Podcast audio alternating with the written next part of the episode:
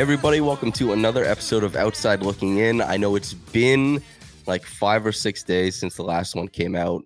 They were supposed to be every day throughout September, but with the move and media day and more, I guess, journalistic responsibilities, I've had a little bit of trouble doing so. We should be back on track.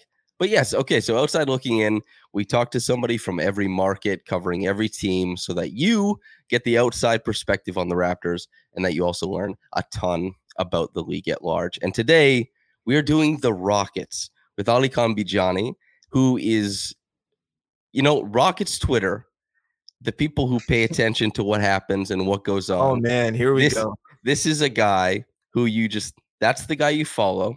You're gonna learn a ton about the Rockets, and you know, it's good vibes. You can follow him at Locked On Rockets, of course, but also Rockets Film Room. The Film Room guys you, maybe you're noticing there's been quite a few of them on this podcast. I love the people who do X's and O's. Alykhan is a person who can do so. But how you doing, man?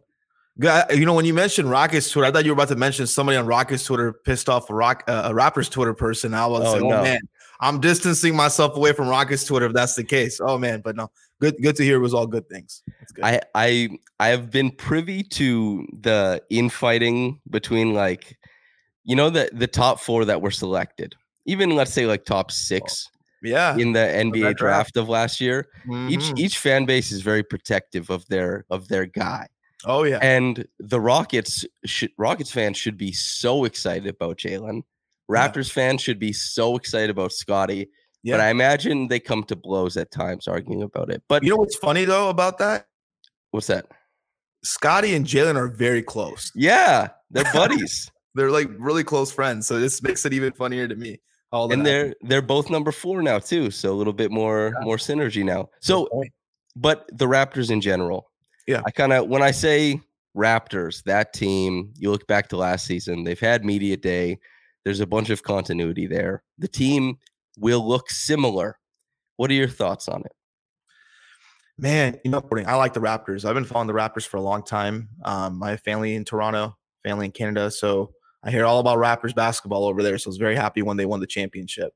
Um, but you know, when I look at this Raptors team, they're just good, man. They're just good, but like I feel like I'm missing something. Maybe I'm wrong in saying that, but I'm feeling like I'm missing one piece. Just it's just I don't even know. I don't even know what it is. I don't know if it's like a Kawhi like piece, maybe because I'm just thinking about Kawhi in this situation. Um, but you know, when I look top to bottom on that roster and the coaches, and just the front office. Man, it's like it's one of those few teams in the league that I'm like I'm very confident in to do the right thing. And I look at Fred. Fred's great. Big fan of Fred. Been a big fan of him since college. Look at Pascal. I'm very high on Pascal. Very high on Scottie. I was very high on Scottie before the draft. Um, I mean, I just really like the team. I like the direction they're going in. And I've been reading, you know, some of the early thoughts from training camp from the Raptors and how they kind of wanted to change a little bit um, and kind of, you know, establish more it kind of not necessarily establish more, but deviate away from the isolation basketball they've been doing a little bit last last season or two.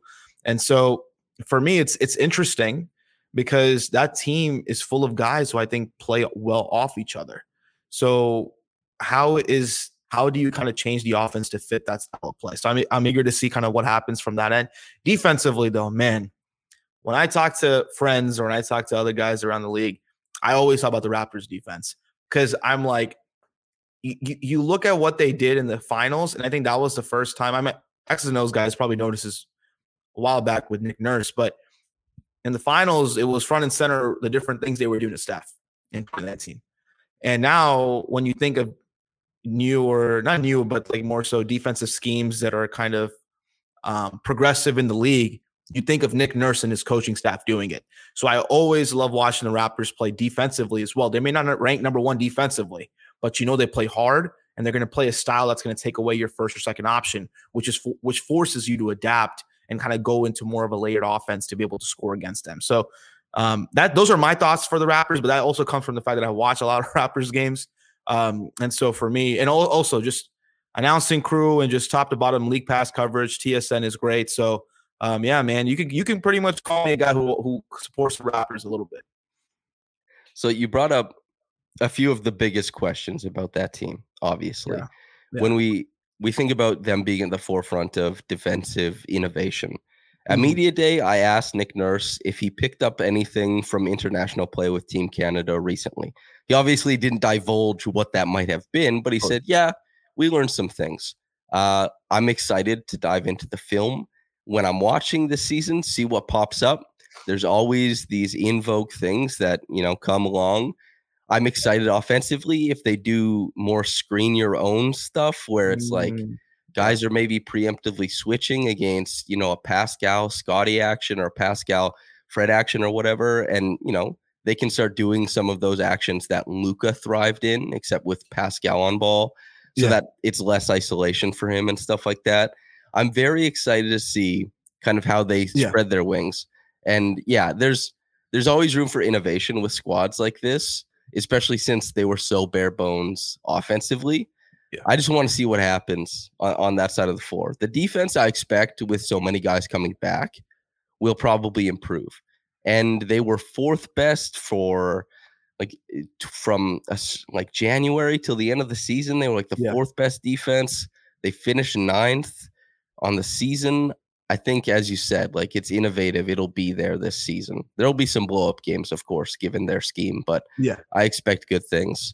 To focus more in on singular players, though, between the Rockets and the Raptors, we can kind of do a little bit more conversation on the two guys we brought up earlier Jalen Green, Scottie Barnes. So I'll give my take on Jalen Green, and you give your take on Scottie Barnes. So Let's do it. if any if any Rockets fans are coming in here, welcome to what I think of your young star. So when I was doing bouncing around with Evan Gilberto, I compared Jalen Green, his little throw ahead dribble coming off of pin downs and stuff, to Isaiah Thomas.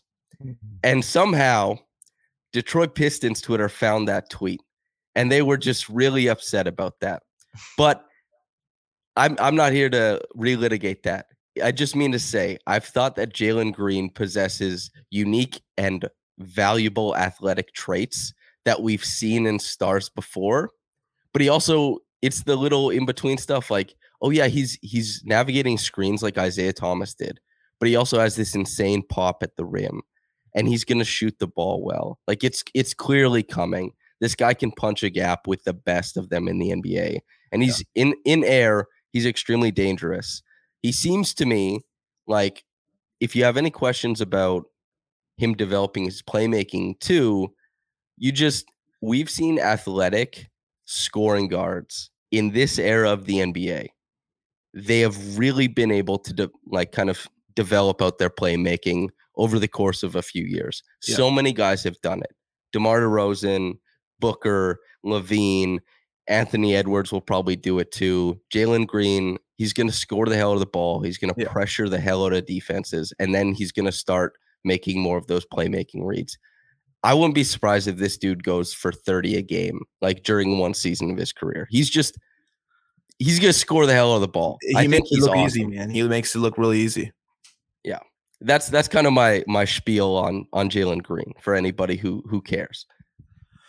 and when I when I look at Scottie, I'm I- obviously we know all about his defensive abilities, and I think you can essentially create a scheme with him at the point of attack where it's not just a guy who's a good help defender and isolation player, but he can essentially the way defenses are playing in the league now, he can kind of block off a specific part of the court. And so a good a good example is like when we watch the finals, because a lot of people who watch basketball will watch the finals. You'll see teams essentially kind of zoning off parts of the half court, making it more difficult for you to be able to get the ball to specific parts or making specific types of passes to specific players. And with Scottie's wingspan and his ability to kind of just log down a specific area, whoever's defending or just that area overall, you can do a lot of unique things with the types of kind of hybrid man-to-man and zone defenses you're playing in the league nowadays. And so for me, from that perspective, Scottie's just a weapon. He, you can do so many things with him, and I and he never gets tired, which I really like about him. He's always, always, always moving. And then offensively, man, I don't like the Giannis comparisons with Scottie. I don't because I think they're two different players. But just the ability to take on space and kind of get to where he wants to go from one side of the court to the other. I think that's such a really spe- that's a such that's a special skill in its own. And I think as he continues to add and works on having more of a concise dribble closer to his body as he kind of attacks, gets his shooting down too. I mean, he's going to be a really good player. He's going to be a great two way player in this league. And hopefully for Raptors fans, he can be that player that you solidify as that guy. You know, as Fred gets older in his career, Fred is still really young, but as Fred grows, Pascal grows, you got Scottie there to be able to help you and also be another alpha to take a shot. And I'm just a really big fan of how he fits in versatility wise with everybody on the roster. You know, you got Precious, you got a lot of different guys on that team who I really like. I like Banton as well. I mean, you guys got like different players who can play different types of positions and roles. And what Scottie does, he can not only do that, but he can excel at it and be an alpha offensively. And so for me, that's why he's he's such an exciting prospect in the league to come in the years to come. So you bringing up the kind of attacking space as the that's the realistic comp to Giannis. There's not there's not very many similarities in their game outside of their from a young age. Those guys they're like give me the contact. I want to like yeah. Other guys ante up. See if you can meet me where I'm at, which yeah. a lot of young players do not do. They're usually quite contact averse. And so they have that similarity. Yeah. But also Giannis isn't the natural playmaker that Scottie is. The vision, Scottie is he's just not nearly as big as Giannis yeah. either. And Giannis, you know, there's there's different types of fluidity ath- athletically mm. that that Giannis has that Scottie doesn't. It's just they're very different, but they do share yeah. that in common. I'm glad you brought that up. And as far as yeah, when I when I think about those two guys, I I do think comparisons are fun for a lot of people, but I don't expect them to look when we think of Giannis's prime versus when Scottie finally gets there, I don't expect them to look the same. But as you said, Scottie, there's a lot of burgeoning things happening all at once. It's tough for anybody to really say what he's going to look like. We I can agree. kind of just say we expect it to be good when it comes.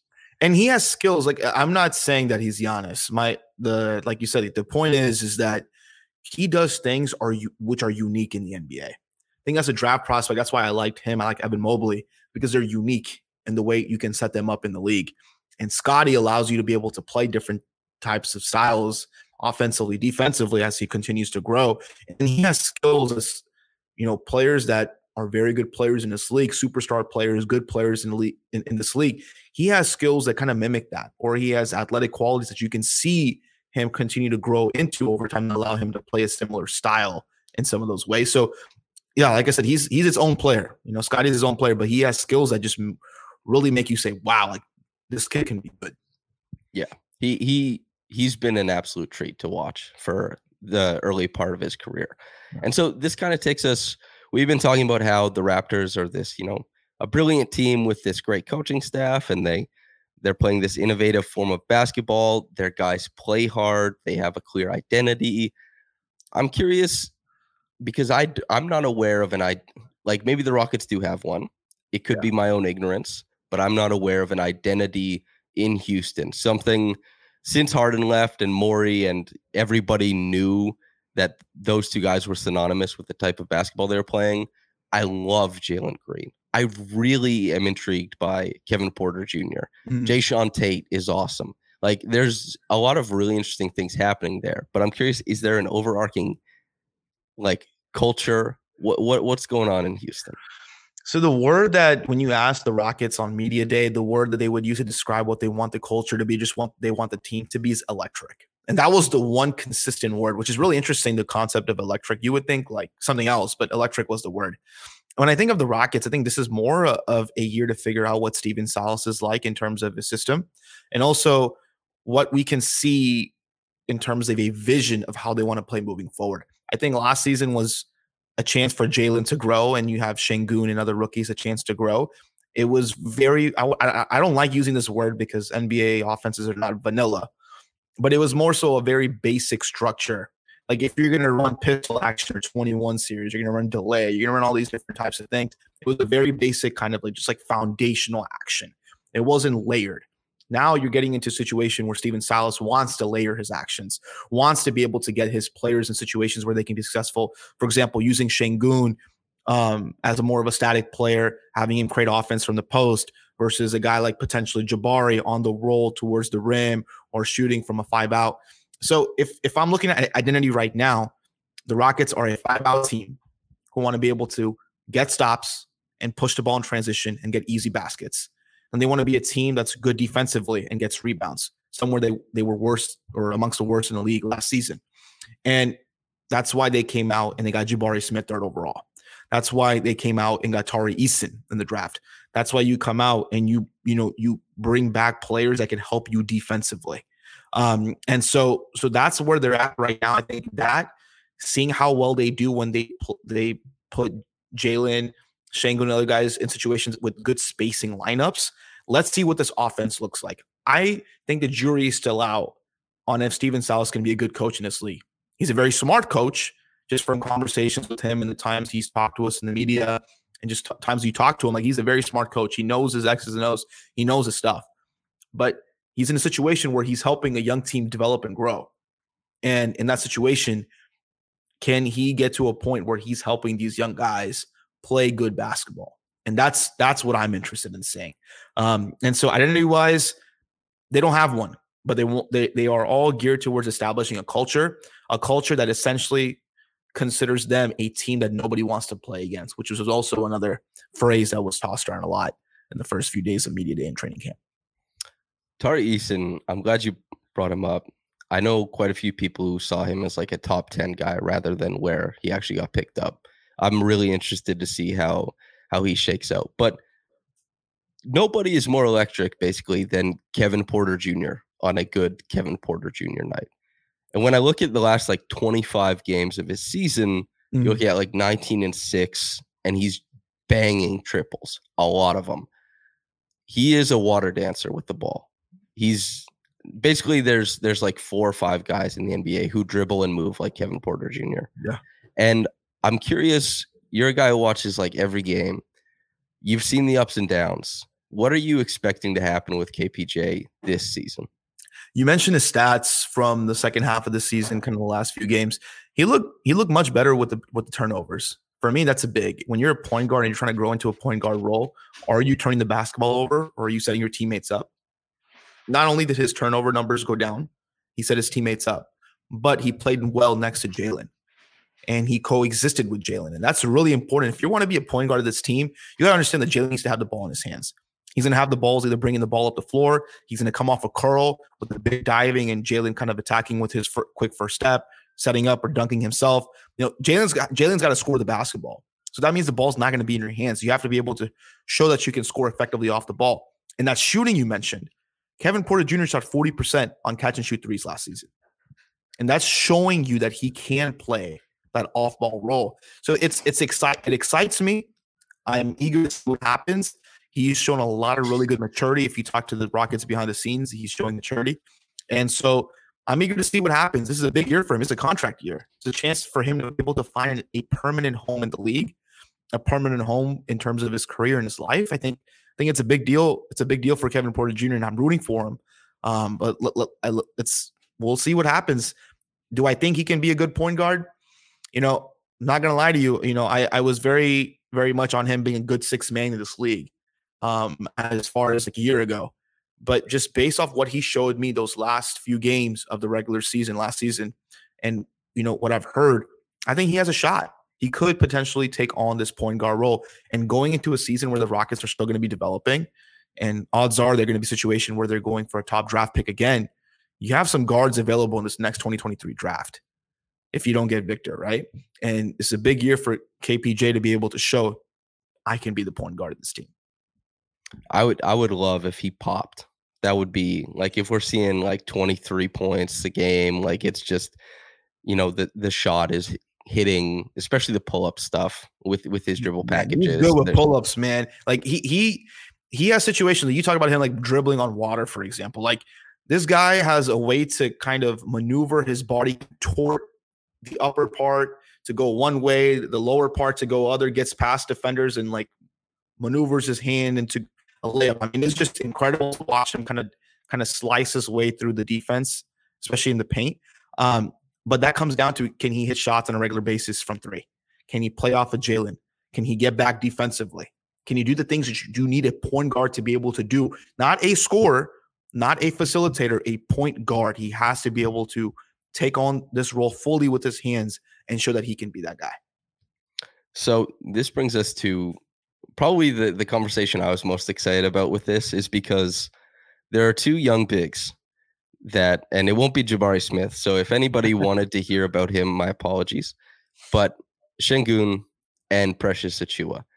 Sengun representing the all in on offense, the question marks on defense type of player. Obviously, we've seen it a lot with bigs. Precious on the other side of things, of course, it changed during the second half of the season and during the playoffs, but largely you zoom out from his second, his first year with the Raptors, you're looking at a guy who impressed immensely defensively and had significant struggles on offense.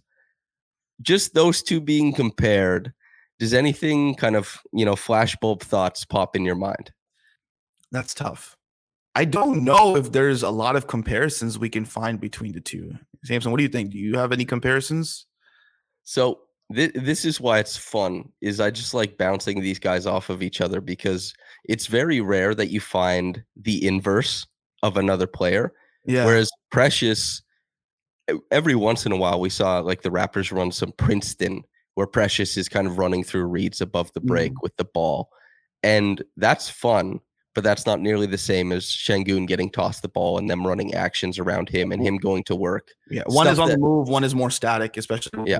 going. Yeah, and and Precious is the guy who like when he was shooting the ball well towards the end of the season, he gets a closeout. It's like pump and into the lane, this massive dunk. It's all about mobility for mm-hmm. Precious.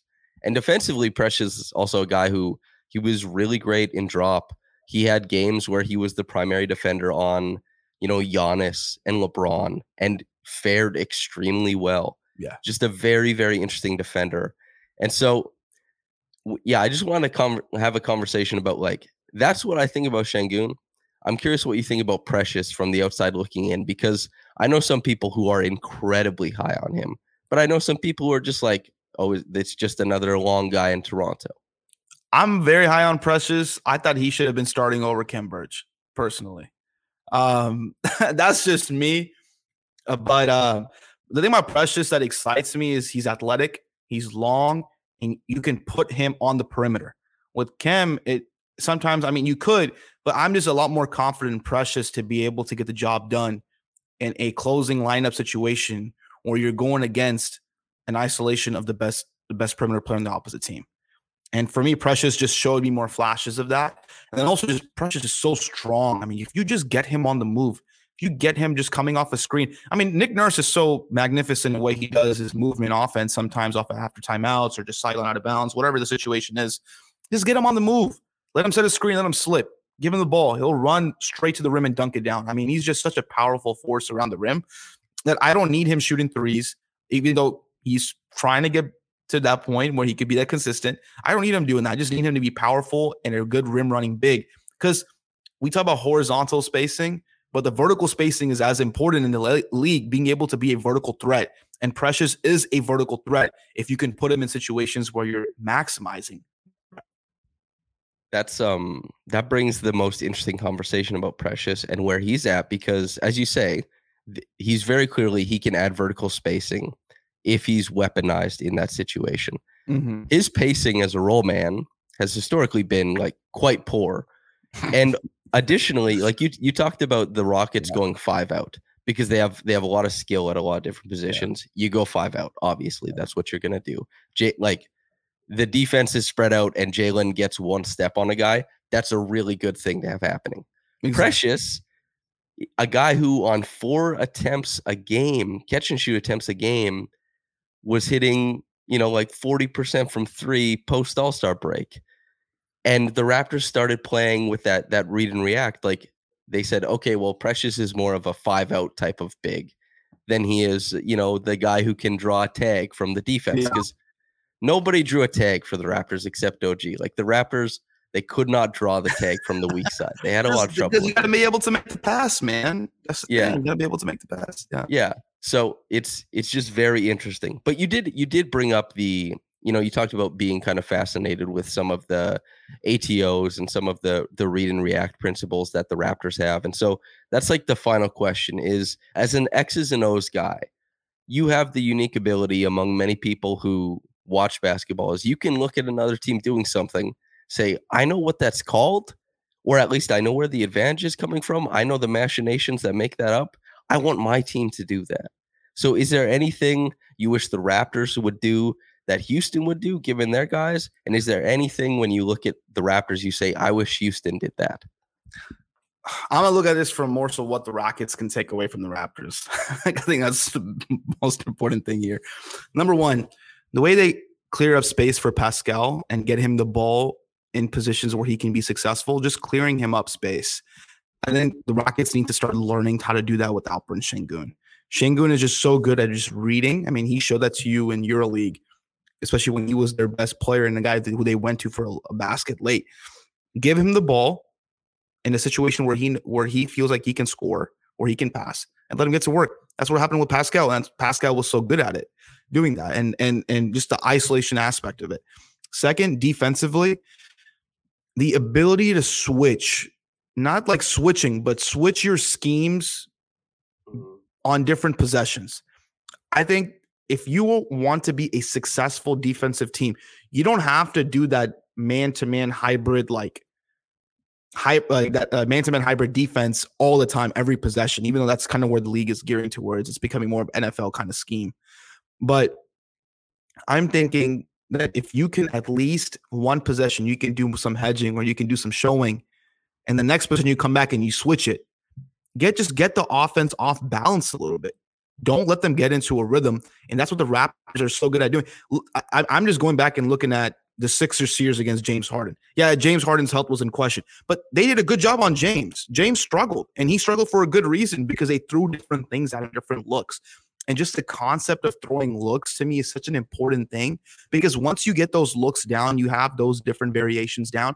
Then we talk about offense, you can layer your defense. You can be able to send different players in different positions and then throw the def- throw the offense off even more because you have different things going on. You have a player possibly on one position who's on the weak side, next position he's the one who's attacking you on the show. So it's like it's different things that the Raptors do that I really like defensively that just go beyond oh, they're just showing or they're just switching. Like they're doing things to throw you off balance. And I think that's something that just the Rockets, other teams in the league can learn from. That's that's a great point. Some of the funnest games I saw last year were when the Raptors were mixing between like there was one game against the Hawks where we saw at the level, we saw drop, we saw hedge, we saw switch, and we saw switch to blitz. Yeah. Every single one of those and Trae torched them, by the way, but that's Trae Young. Like Trae Young is a guy, if anybody's gonna do it in pick and roll, see all the different adjustments that the defense is making and just shred it anyway, that's the dude. But as a guy who likes basketball, as a person who likes basketball, watching a team try and just do new things at the point of attack is is one of the the true treats of watching the Raptors. And I suspect exactly. that and I suspect that Rockets fans probably want to see a lot of that type of stuff, especially with Jabari Smith in the fold in the front court. I'm I'm very high on Jabari. I don't know where he's going to be. I'm actually I I have no idea what he's going to be in his career, but I'm very excited to see kind of how he turns out because he's a moldable player. You can put him into anything you want. That's that's kind of what I've heard so far. He he was of the big, like the guys who got a lot of attention around draft time. He was the guy I knew the least about and I've seen a lot of conversation about him. And you know, when a team drafts a guy and then the the conversations start getting like bigger and bigger, that's something I noticed that the Rockets and Rockets fans, you you go into the film and you start getting really excited about a guy. And I, I kind of noticed that about Jabari. I think he especially you see him like step out on dudes. People love when bigs can step out. Oh, he talks, man. I like yeah. that about players. You talk you back it up, and he can back it up defensively. So I'm, I'm going to be excited to watch him play because I've heard a lot of good things about him and his competitiveness. And at the NBA level, you want guys who are competitive on your basketball team. Absolutely.